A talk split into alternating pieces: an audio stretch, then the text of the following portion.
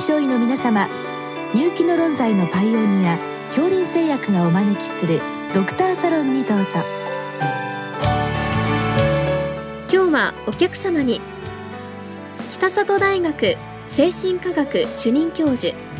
稲田健さんをお招きしております。サロンドクターは防衛医科大学校教授池脇勝則さんです。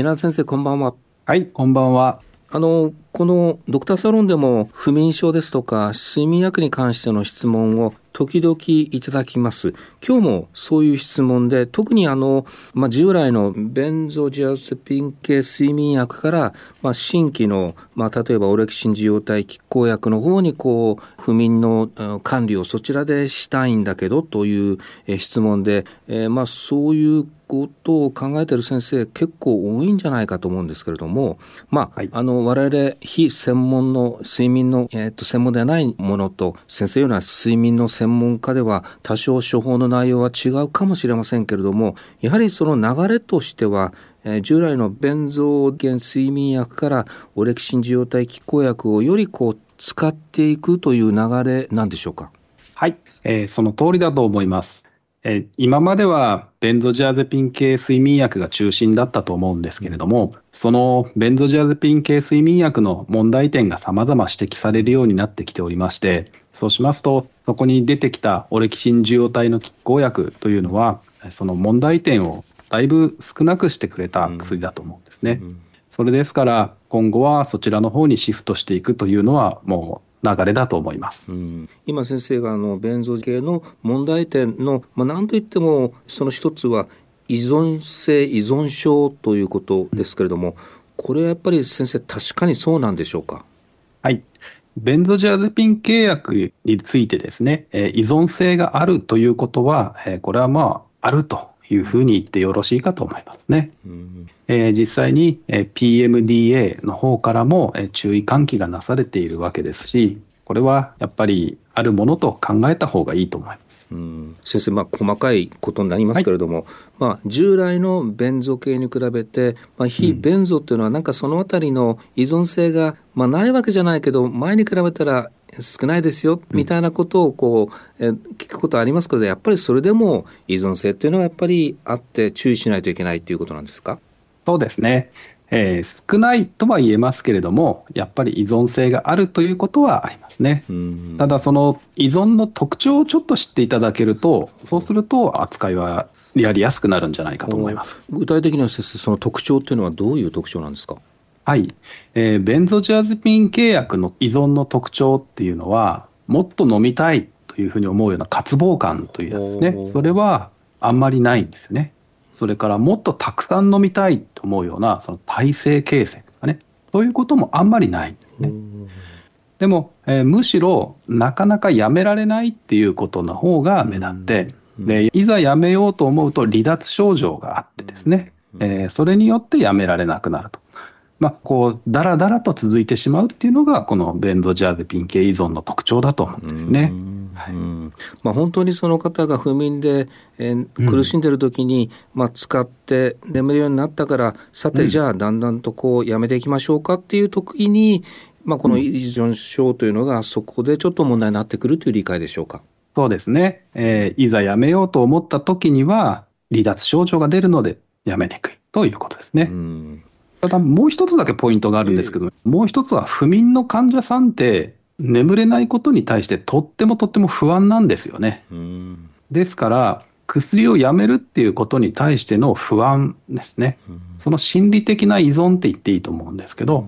そういう部分とそれと離脱症状とにケアしてあげるとうまくいくと思います。今ちょっと先生の話聞きながら思ったんですけれども、まあ、患者さん自身がまあ勝手にじゃないですけれども、うん、その抱く不安というのは必ずしもそのベンゾを飲んでいてもこの新しいオレキシン受容体拮抗薬を飲んでいてもおそらく同じように思うんですけれどもやっぱりこういうのもそのベンゾで強く出てくるっていうことなんでしょうか？そうですね患者さんにとってはベンゾとそれからストルタの薬というところの違いはあまりわからないんじゃないかと思いますけれども、ただベンゾというのは不安に対しての抗不安作用も持ち合わせているわけですね。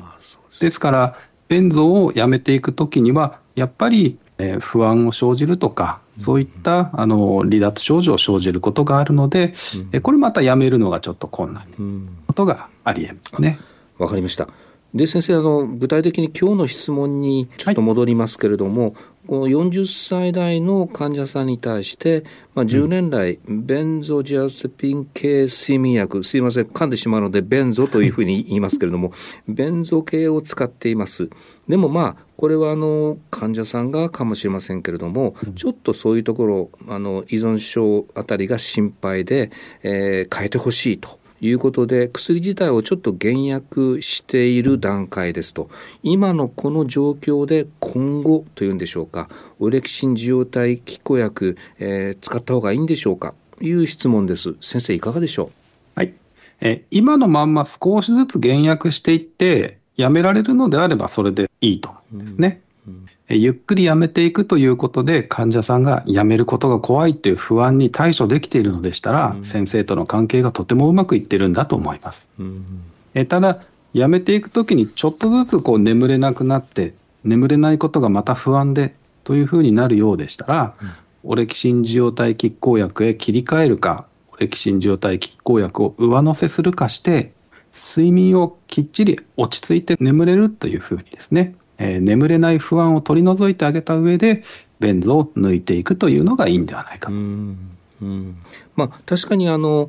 依存性のある薬じゃなくてこれはこういう薬なんだよ。でちょっと使いましょうかっていうと、うん、それほど患者さんも不安を抱かない可能性ありますね。はいそうですね、うん、あのそういう意味ではこの患者さんの今後の状況によってはまあ、オレクセン受容体拮抗薬が、まあ、非常にあの使えるという状況だということですけれども、うん、先生あのまたあの基本のところに帰るようですけれどもあの不眠というのは入眠障害ですとか中等、うん、あるいは早朝覚醒とかいろんなタイプがありますけれども、まあ、そういったものに合わせてこう使うというそこまでこうなんて言うんでしょう、えー、選ぶ必要はあんまりないんでしょうか？はいえー、以前は入眠困難とか早朝覚醒とかいろいろ使い分けていた頃があったんですけれども、今はもうそれらをあまり区分けしなくなっていますね。そうですか。はい。それよりもあの夜眠れなくて日中に影響があるかとかですね、えー、そういったところを、えー、確認していった方がいいようん。あと先生もう一つ確認ですけれどもこの質問にも最後のところに出てきましたけれども、うん、まあ、状況によって何かやっぱり便蔵以外のところの、うん、えーと、薬を使おうというその一つがオレキシン受容体拮抗薬でした。でこれに関しては先生もあの使う時には使っていいんじゃないかというご意見でしたけれども、うん、もう一つ先生メラトニン受容体作動薬こういう時にはいいよというのがありますでしょうか？はいえー、メラトニン受容体作動薬は眠らせるという作用はあまり期待できないんですけれども、えー、その代わりに副作用がほとんどない、もう全くないと言っていいぐらいないということが特徴ですね。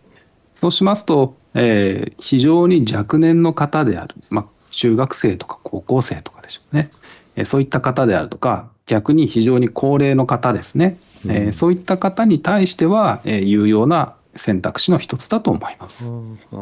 まあそうですね。そういう意味では副作用そんなに心配しなくていいと、まあ、うん、あの特にそうですね。若い患者さんの場合には使いやすい、ただ先生このメラトニン受容体作動薬っていうのはそう飲んでそうすぐ効くわけじゃなくてちょっと時間がかかるって聞きましたけどもどうでしょう？はいその通りです。メラトニン受容体作動薬は体内の睡眠のリズムを作り出してくれるそれを作り出すことによって、眠りを促していく薬ですから、1回、2回飲んだだけでは、まあ、ほとんど効果は得られないですね。しばらく飲み続けてくださいというふうにお話してのが、えー、正解だと思います。あの最後にあの先生にあのなんとなく、えー、ベンゾは悪で、えー、新しいこのオレクセン受容体拮抗薬がいいだからそっちにというこう大きな流れはなんとなくまあ今ちょっと表現間違ってるかもしれませんけれども、でもやっぱりあの先生方専門家から見るとやっぱりその便座はここがいいと、やっぱりここがいいからやっぱりこういう人にはあもう無理して新しい薬にシフトするよりもこういった薬であの慎重に使う方がいいんだよという患者さんもいるような気がするんですけれどもそのあたり、まあ、一般の先生方に、えーと、こういう時にはちょっと気をつけてねっていうような患者さんっていらっしゃいますか？はいえー、ベンゾジアゼピン契約をこれから新たにですね、えー、最初から使うっていうことはやっぱり少なくなってくるんだと思います。うんえー、それでも、オレキシン重体に拮抗薬を使っても、またうまくいかないというような方には、えー、どうしても必要な方いらっしゃると思いますね。うんえー、どんな方が多いのかなというふうに考えると、やっぱり不安を伴っておられる方ですね。それからその不安がやっぱり体の合併症ですね、えー、体のご病気などを持ってらっしゃるとか、それから一人で抱えきれないような心理的なストレスをお持ちであるとか、えそういう方に対してやっぱり必要なのかなというふうに思います。うんでも、その時には、どんなお困りがあるのかっていうことを、ちょっとだけ時間かけて聞いてあげると、そうすると、うまくいくんではないかなとも思います。確かにあの薬を特化引っ換えするよりも何か患者さんに寄り添って、どこのところが心配ですかっていう、その多分一言が結果的にうまくいく秘訣なのかもしれませんね。はい、はい、そうだと思います。ありがとうございました。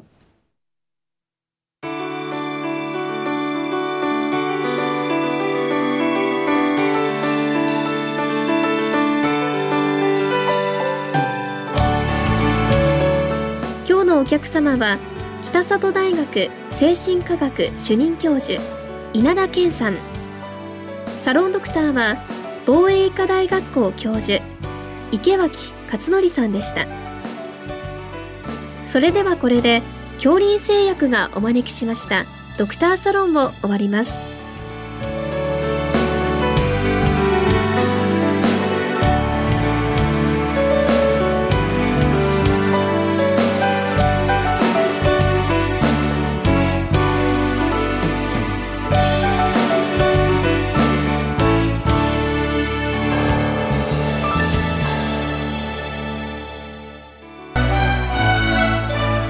全国の薬剤師の皆さんこんばんは。